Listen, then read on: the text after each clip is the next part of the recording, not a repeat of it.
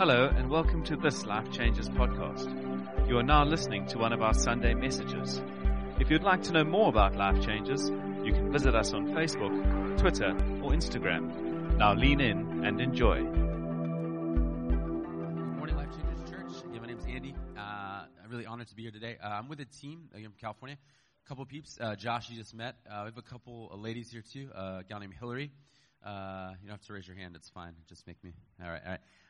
Uh, gal named Sarah. Uh, became a Christian about a year ago in our church, and so she's been jumping into South Africa, sharing her story, which is fun. And uh, we got Paul Pham right here, uh, man, the myth, the legends, and uh, and his wife Nicole. I don't know where she is, but honestly, we're pumped to be here. It's a sacrifice for a lot of them to be here, taking time off of work, paying to be here, and they believed in investing in in churches here, and so we're just so excited to be here and uh, pumped to bless you. I just want you guys to know it's not just me here. There's a group of people here who are praying for you, care for you. Uh, if you guys have Bibles, turn to 1 Corinthians chapter 15. And again, we're from San Diego, California, uh, kind of the southern tip of California on the border with Mexico. It's a beautiful space. And, and, and in some ways, I, I think it's a lot like Cape Town in the sense that it is a place with, with picturesque beauty uh, that we can see clearly, right? Um, coming, looking at the, the mountains and the water, and you can see so much beauty. But at the same time, we know that there is so much brokenness still that God wants to turn into spaces of beauty. And, and San Diego is the same way, and that was a story in my life. Uh, I uh, obviously lead a church now. We planted um, three communities out there, looking at planting another community. Um, but but prior to that, uh, I became a Christian at 19. Uh, prior to being a pastor, I walked into a room just like this, where people were singing songs just like this that I didn't really understand. Um, but I just felt uh, this sense that, that God loved me, and a guy got up and preached a sermon, and I walked in full of uh, anger and lust and pride. Uh, and guilt and insecurity, and um, not really knowing who I was or, or what my life was all about. And I walked out really knowing that I had a father who delighted in me and, and, who, and who sent his son to lay down his life for me. And that began a journey for me of um, really tasting the goodness of Jesus. Uh, and that was a really, really fun thing. I ended up becoming a pastor uh, about four years later.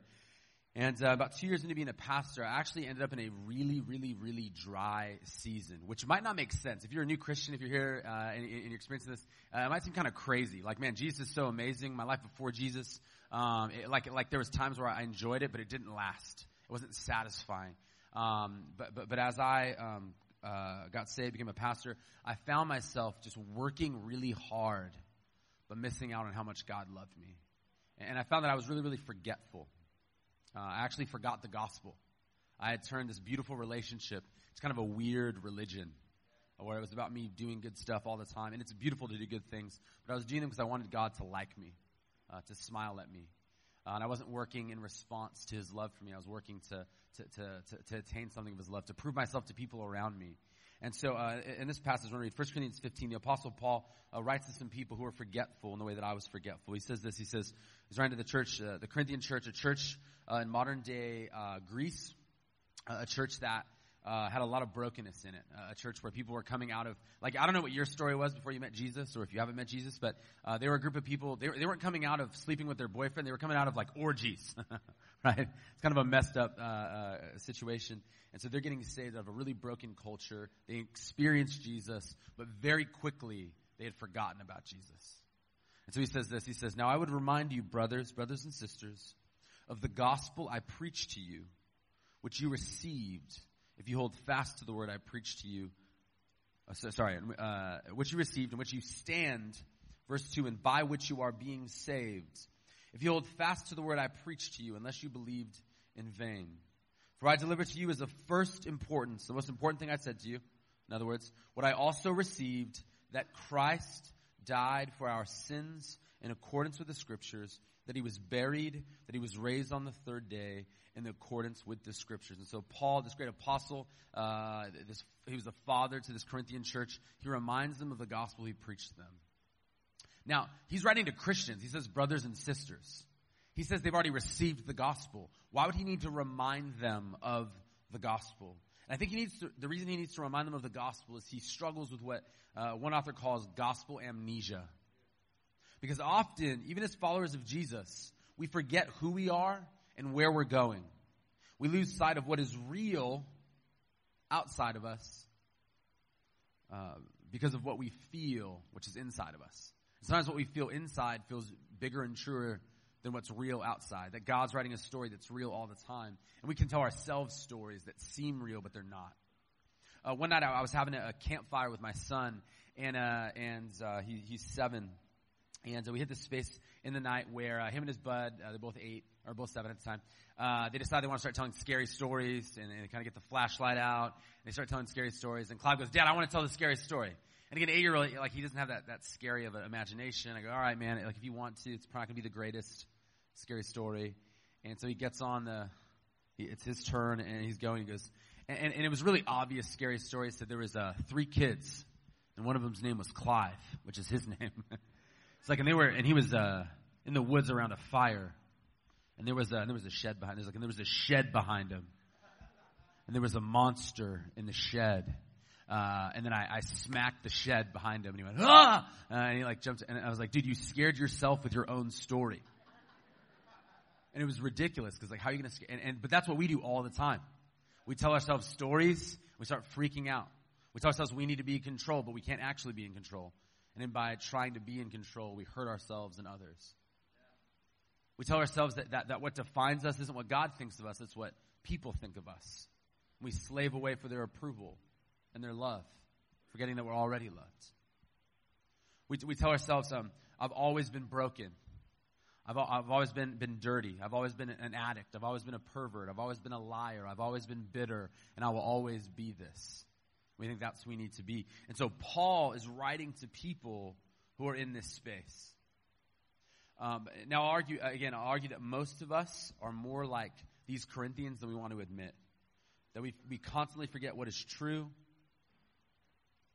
we lose sight of the truth regarding God's love for us in the gospel and all that Jesus has accomplished for us on the cross, and we need constant reminding. Again, I, I don't think Christians forget the actual facts of the gospel. I don't think you're like, man, what's a cross? I never heard of that before.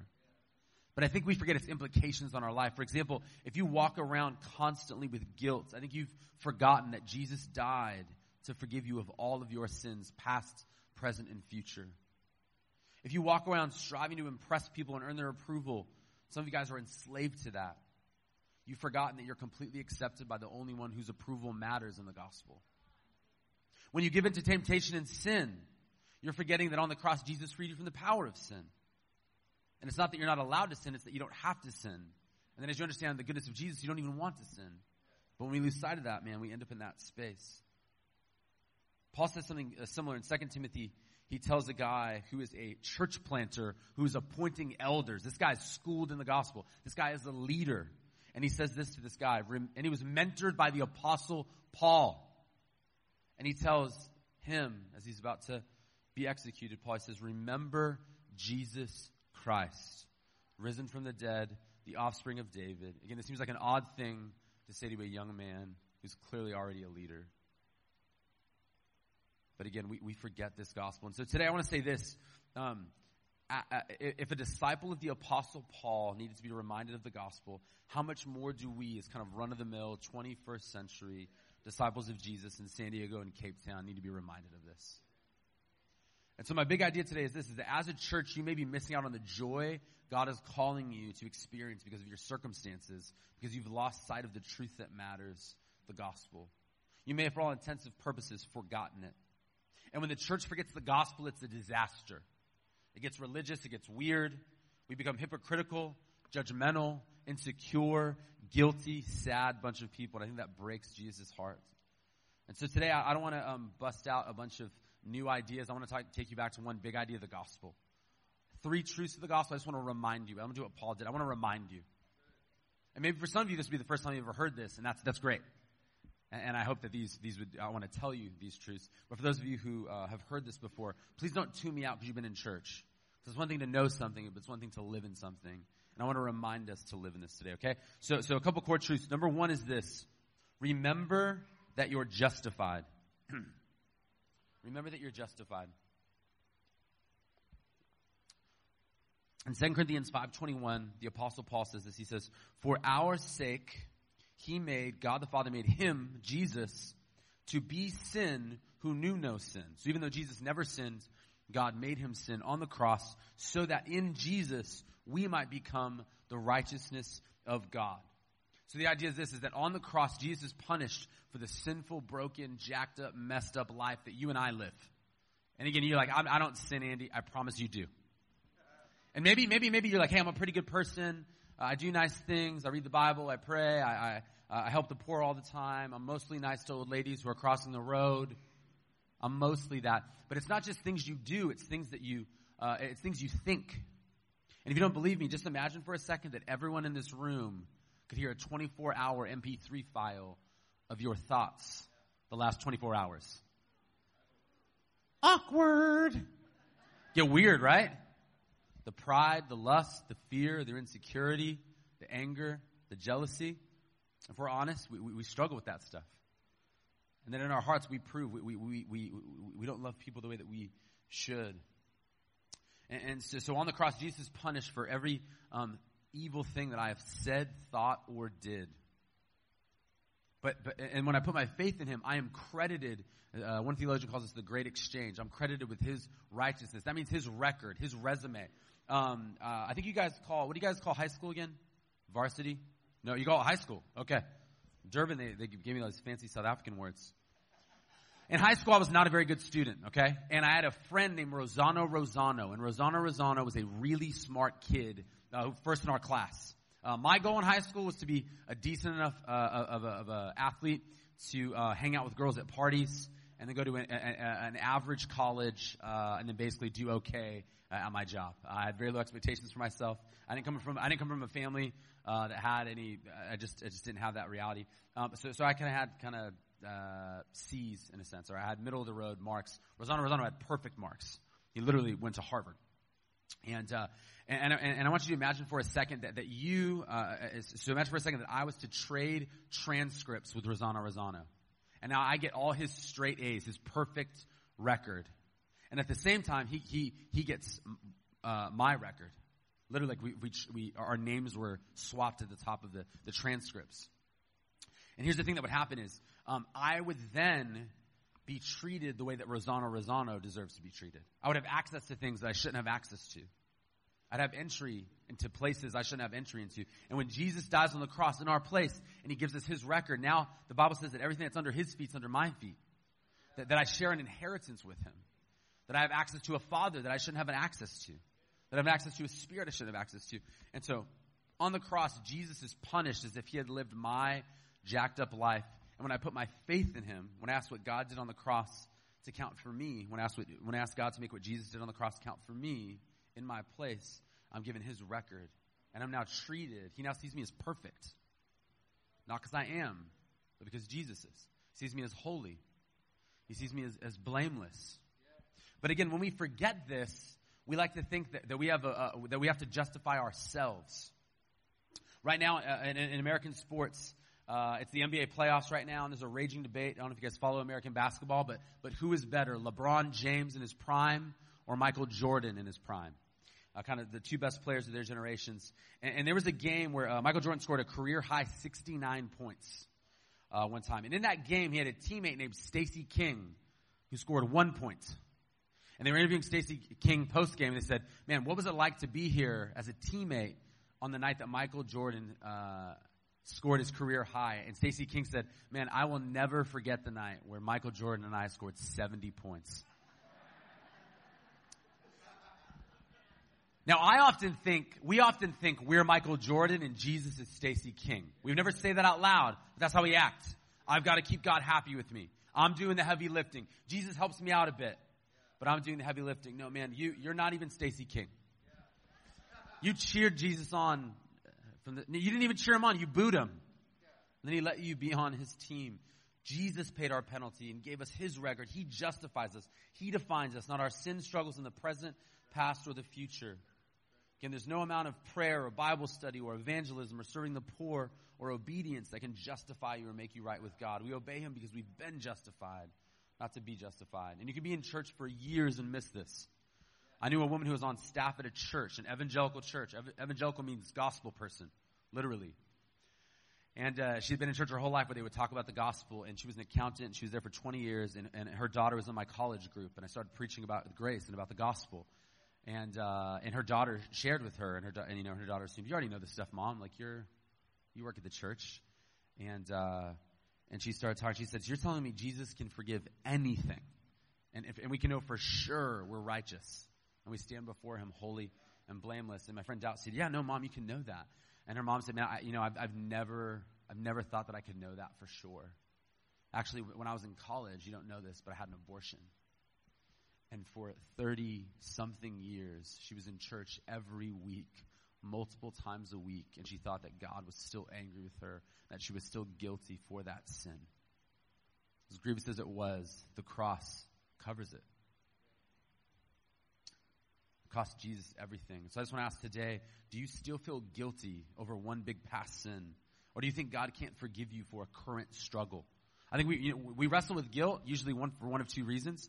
Um, one, uh, we, we, we think I've done one thing that's just too big. Divorce, adultery, abortion, whatever it is. Uh, big moment of stealing. You have some big moment in your past. Um, or we have a thing that seems little to us, even though there are no little sins, and we keep struggling with it. And we go, you know, this is little, but, but it's built up. It's, there's a lot of it. We go, God can't keep forgiving me. Jesus died for all your sins, past, present, and future. So we are justified in the eyes of God, the judge, in the courtroom of heaven. But more than that happened. Because of what Jesus did in his life, death, resurrection, and ascension, he made a way for us to be adopted by God the Father. It is a good thing to be forgiven and acquitted by God the judge, but then to be adopted into God's family is an even more precious thing. God has become our Father. In Galatians chapter 4, the Bible says this. It says, But when the time had fully come, God sent his Son, born of a woman, born under the law, to redeem those under the law, that we might receive adoption to sonship. Because you are his sons, God sent the Spirit of his Son into our hearts, the Spirit who calls out, Abba, Father.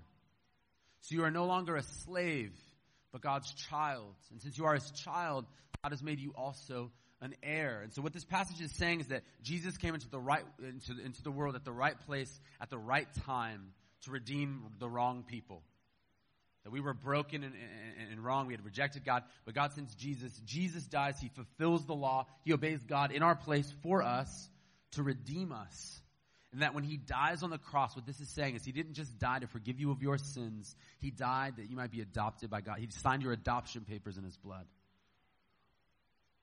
So many of us long to hear someone somewhere tell us they know us and love us. And we have one who knows us better than we know ourselves and loves us more than we love ourselves. God speaks of this reality in the Old Testament to his people. He says this in Zephaniah 3 The Lord your God is in your midst, a mighty one who will save. He will rejoice over you with gladness. He will quiet you by his love. He will exult over you with loud singing. There's an Old Testament scholar uh, a pastoral scholar, a guy named um, Sam Storms, and he says that where it says he will quiet you by his love in Hebrew, that a better translation, in his opinion, and a lot of people think this, is that is, he is quieted with love for you. And he will exult over you with loud singing. That God, um, and I have moments, right, when you have a baby that you love. There's moments you're, you're quieted with love for them. Finally, when they're quiet, you can love them more, right? But, but you have a moment where you're just content and love them. That, that God the Father in Christ, He's either content with you,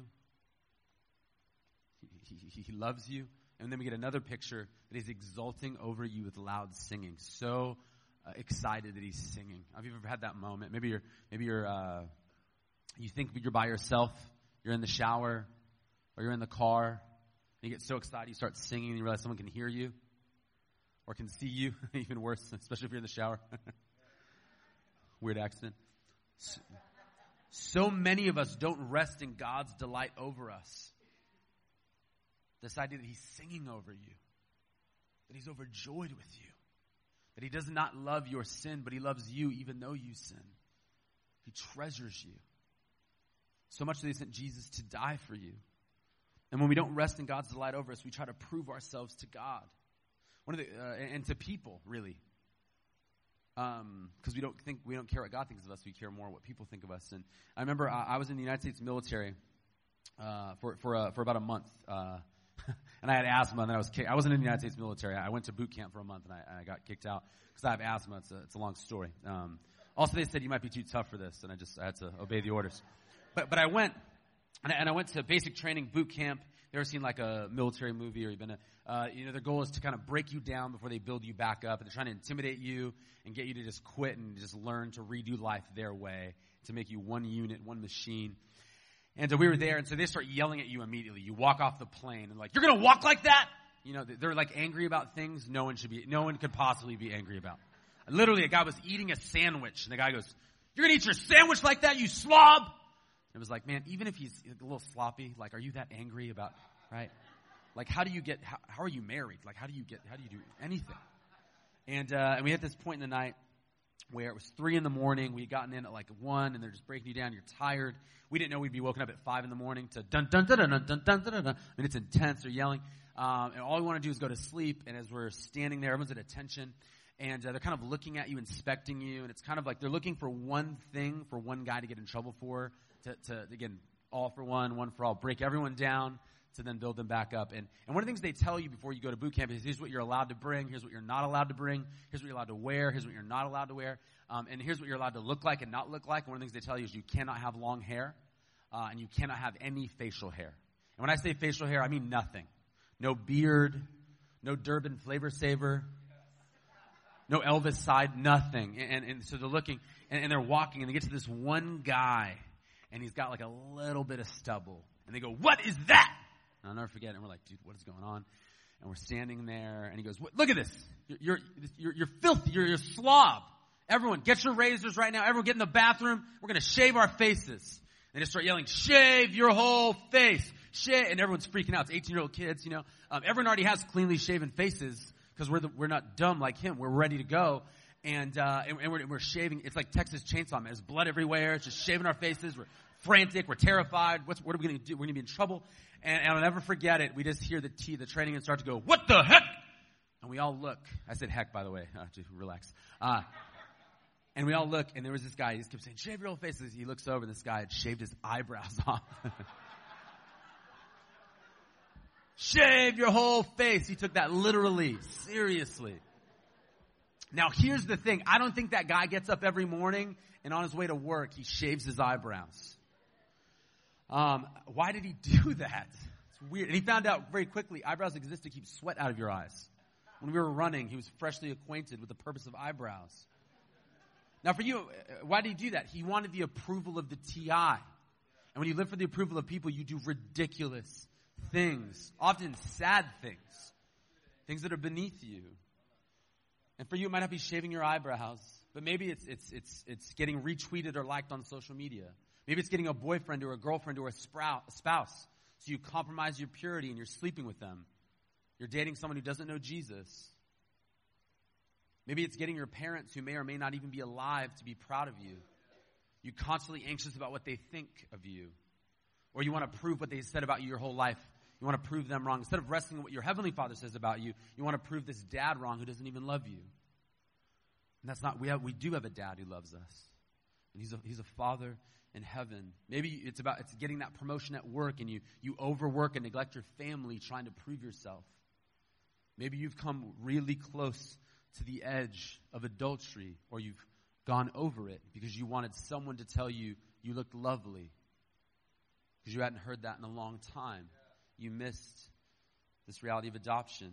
Tim Keller, a pastor in New York City, puts this idea of adoption this way. He says, The only person in the universe who really matters delights in you. This is good news.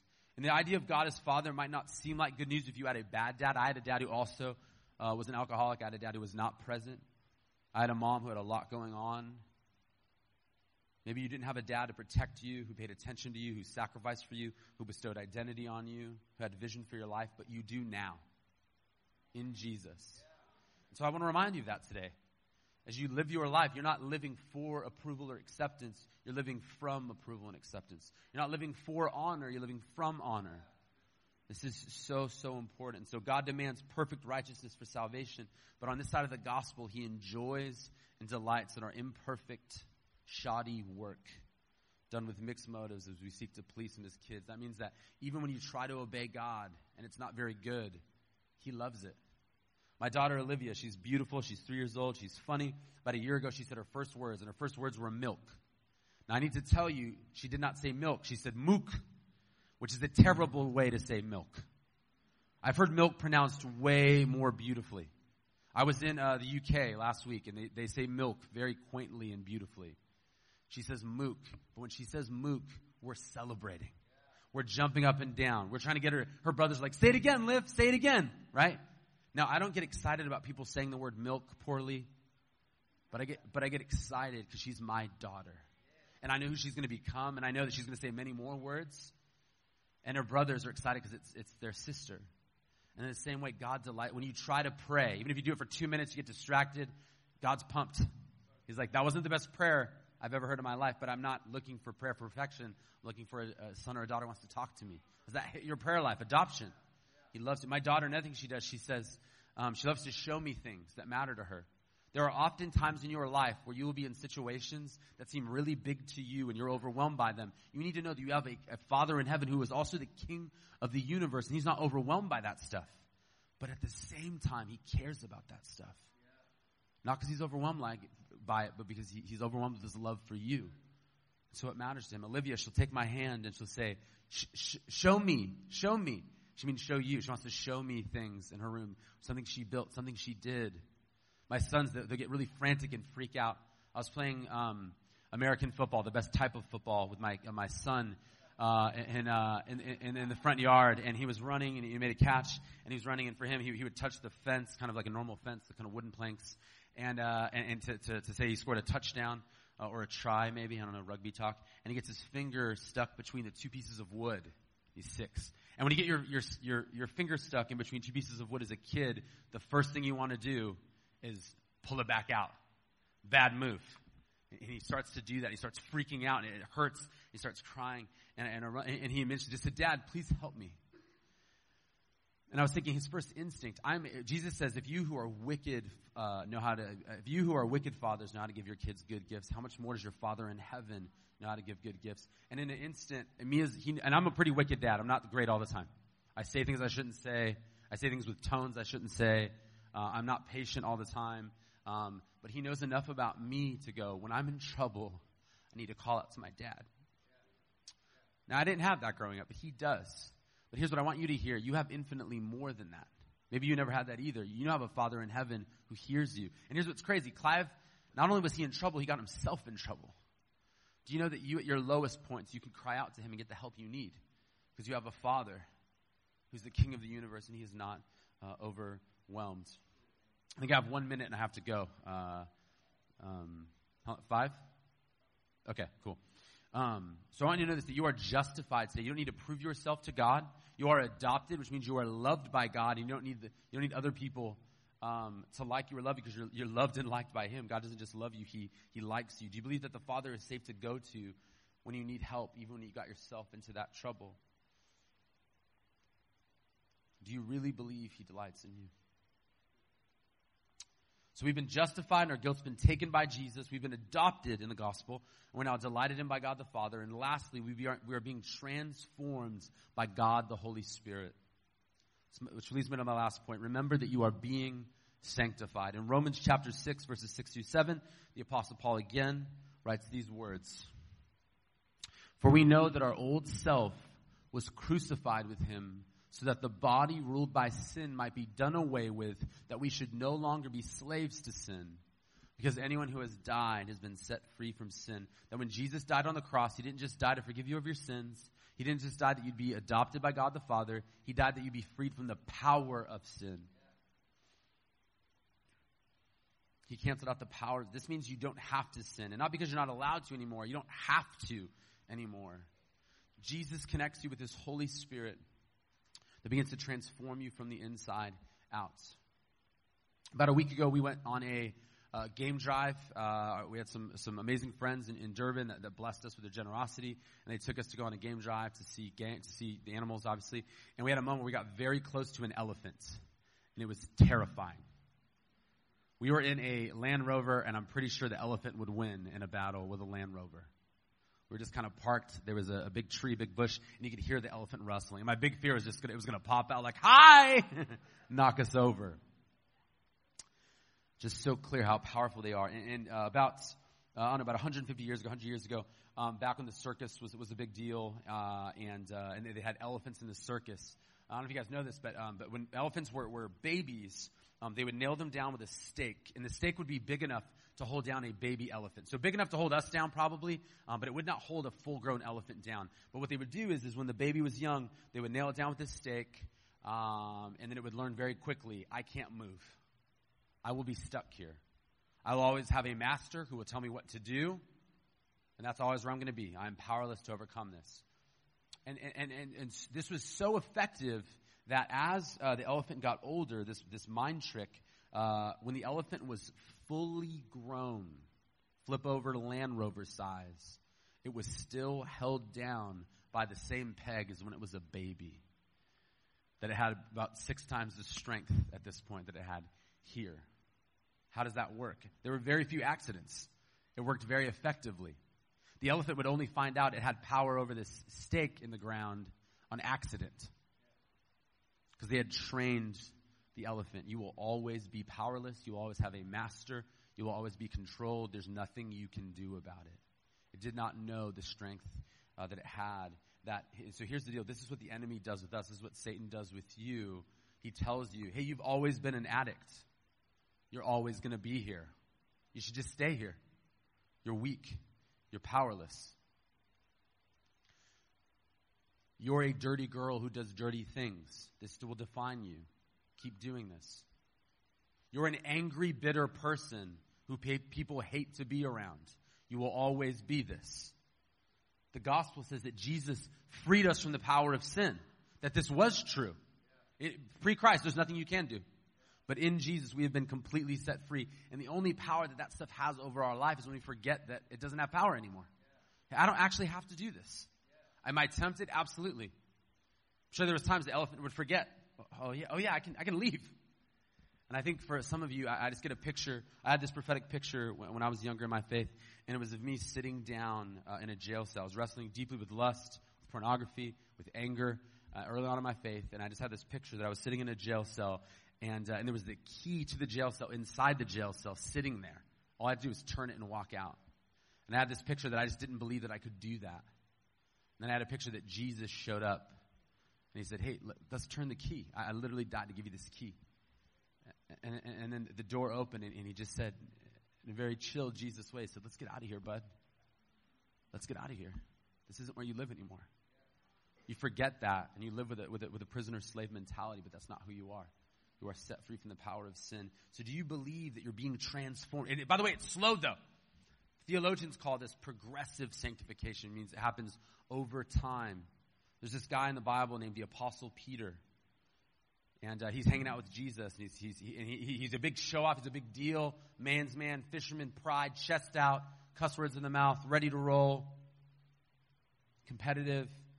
And he starts out and he wants a, a piece of glory. He's showing off. He says, and he says, Jesus, I'll never deny you. You ever have a friend like that? I'll have your back until it gets crazy. And it gets crazy. They're nowhere to be found. That was Peter. Because I'm with you. Jesus goes, You're going to deny me three times before the rooster crows. He denies Jesus. I've often wondered. I, I was recently in the Arab world with uh, some people who are Muslim believers and reaching Muslim believers, and I thought if I was in a space where I would be persecuted for my faith, could I could I could I stand and, and, and stick with Jesus?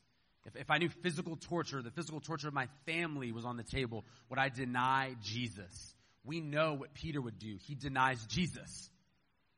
He's not the martyr right away. But then Jesus meets him on the beach and he restores him. He goes, Even though you denied me, I'm not denying you. And, and, he moves towards you. Can you imagine looking Jesus in the eyes in his hour of need and going, I don't know him? And walking away? What a punk. But Jesus goes, He's in development. Not only am I not going to send that guy to hell, not only am I not going to reject him forever, I'm going to make him an apostle. And then, and then, and then he becomes an apostle, and then he preaches at Pentecost. 3,000 uh, men get saved, probably 5, 6,000 men, women, and children, the way they used to keep records historically at that time. And then you know what happens with Peter? You're like, yo, he, he got it. He's, right? But, but 10 years later, he's denying the gospel again. And Paul in the book of Galatians has to confront him. He becomes racist and he, he starts saying that you have to obey the law. Hanging out with guys that say you have to obey, obey the law to be justified. And then Paul has to confront him. And then again, again, would, a guy that's a, racist guy who, who denies the gospel and says, says that Jesus died for nothing, I would let that guy be a greeter at my church. God goes, we're going to have to work this out, deal with your heart, and get you back on the, on the apostolic train. So over and over again, he wants to stand out. He wants to be a big deal. He wants to be in the place of glory. He, he wants to show off. And he fails. He, he wants people to like him, so he, he starts hanging out with these weird religious guys. But eventually, Peter would be crucified upside down with his wife. He didn't want to be a big deal at one point, and he stopped running. And he let Jesus transform him over 20, 30 years. Some of you guys, you've been a Christian a year and you're frustrated with yourself. You're impatient. I want to be different. I would do this quicker. I shouldn't struggle with this anymore. It's a journey. And it's God's journey. He's t- he knows the future you, the complete you that looks just like Jesus. And, and you need to do everything you can to partner with Him in becoming who He wants you to be, but it's going to take time. A lot of you guys, imagine if my one year old daughter, she's two, she's like, why can't I say, why, she couldn't even do that. She can't talk. Milk, milk, I want to say milk, I want to say, it's like, sweetie, you're going to be saying milk fine in a year. You're going to be, does that make sense? So again, some of you guys, you're one years old and you, you, you, you're frustrated. You're not like a 30 year old in the faith. Do you believe that you are being transformed? The last thing I'll say is this. I know in South Africa you guys love tea. And you, got, you know, the whole, I just drink coffee. I had two, five glasses of tea my whole life. Four of them were on this trip. It's only because there wasn't coffee available. But one of the things that's interesting about tea, if you take it black, is when a tea bag goes in a glass of, uh, of, of water, when it goes in the water, water, when it goes in there, everything to turn that water into tea is inside the bag already. It progressively takes time to become what you want it to be. You're that same way. You're in the process of brewing. But you will one day, you, you'll look like Jesus one day. Everything that you need to look like Jesus has been given to you in the new birth but it's happening. So you will be transformed. Your pride, your anger, your jealousy, your lust, your greed, your fear, your insecurity, your addiction, whatever your thing is, Jesus died to set you free from it, and one day you will be free from it. And so in closing, I want to ask this. What aspect of this gospel have you forgotten? Or if you've never believed it before, what seems too good to be true, even though it is? Is it that you're no longer guilty, you're justified? Is it that you're delighted in, you're adopted and loved and cherished by the only Father who matters? Is it that you can actually change and be transformed. So I, I know I, have got to go. I'm going to hand over to, to, to, Mark and the team. Um, but man, do you really believe Jesus gave you all of this? And, would you, I just want to pray the Holy Spirit. Uh, can I pray real quick? Holy Spirit, I ask that you, you, in, the hearts of the men and women here, you would remind us of these truths. It wouldn't just be a man saying them, but you would make them felt. You would make them real. You would make them beautiful. You would make them true. You would make them powerful. You would make them fresh. For those who have never believed, I think about uh, Lydia in Acts chapter 16. It says, The Lord opened her heart to Paul's message. Would you open people's hearts right now to this message? Would you fill them with faith, with love, with joy, with a hope that comes from believing these things?